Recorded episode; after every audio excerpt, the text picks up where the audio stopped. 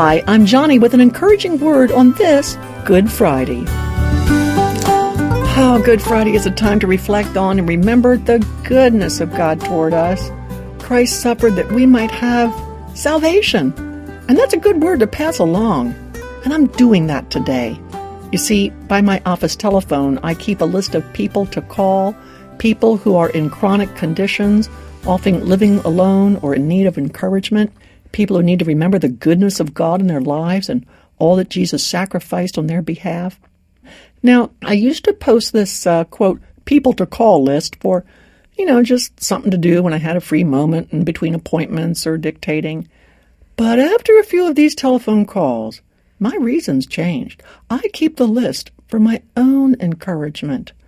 Because when I find myself rushing ahead, operating on automatic energy rather than the grace of God, when I don't take time in the day to stop and pause and think of what Jesus did on the cross for me, well, I know it's time to push aside my work, read a few scriptures, take a deep breath, and then pass on that same encouragement to someone else.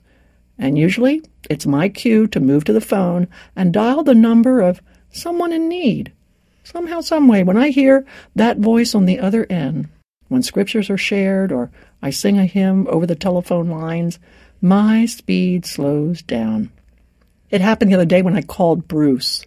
His need came to me from our response department at Joni and Friends, and he's new to his wheelchair.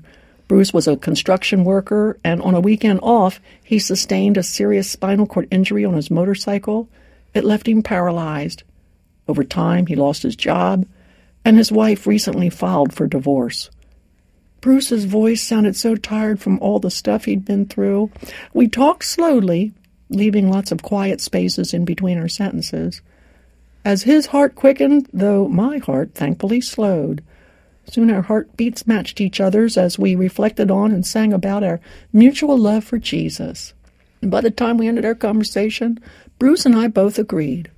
As the book of Hebrews says, Neither of us has suffered to the point of shedding blood, like Jesus did on his cross.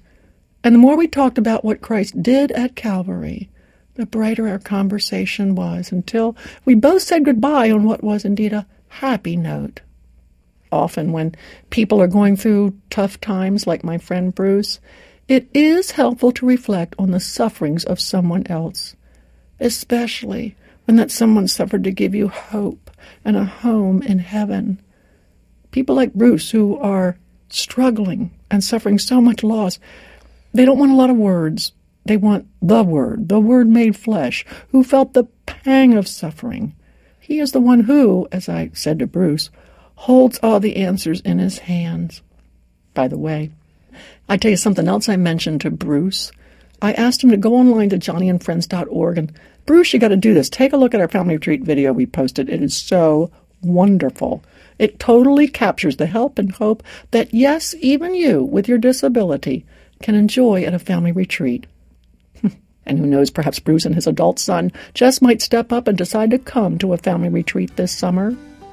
If you know a special needs family that's hurting right now and needing a reminder of the goodness of God and all that He's done for them, tell them to visit our radio page at joniandfriends.org to be blessed by that family retreat video as well. Or, hey, come on, go online yourself and ask for one of our family retreat brochures when you see that video.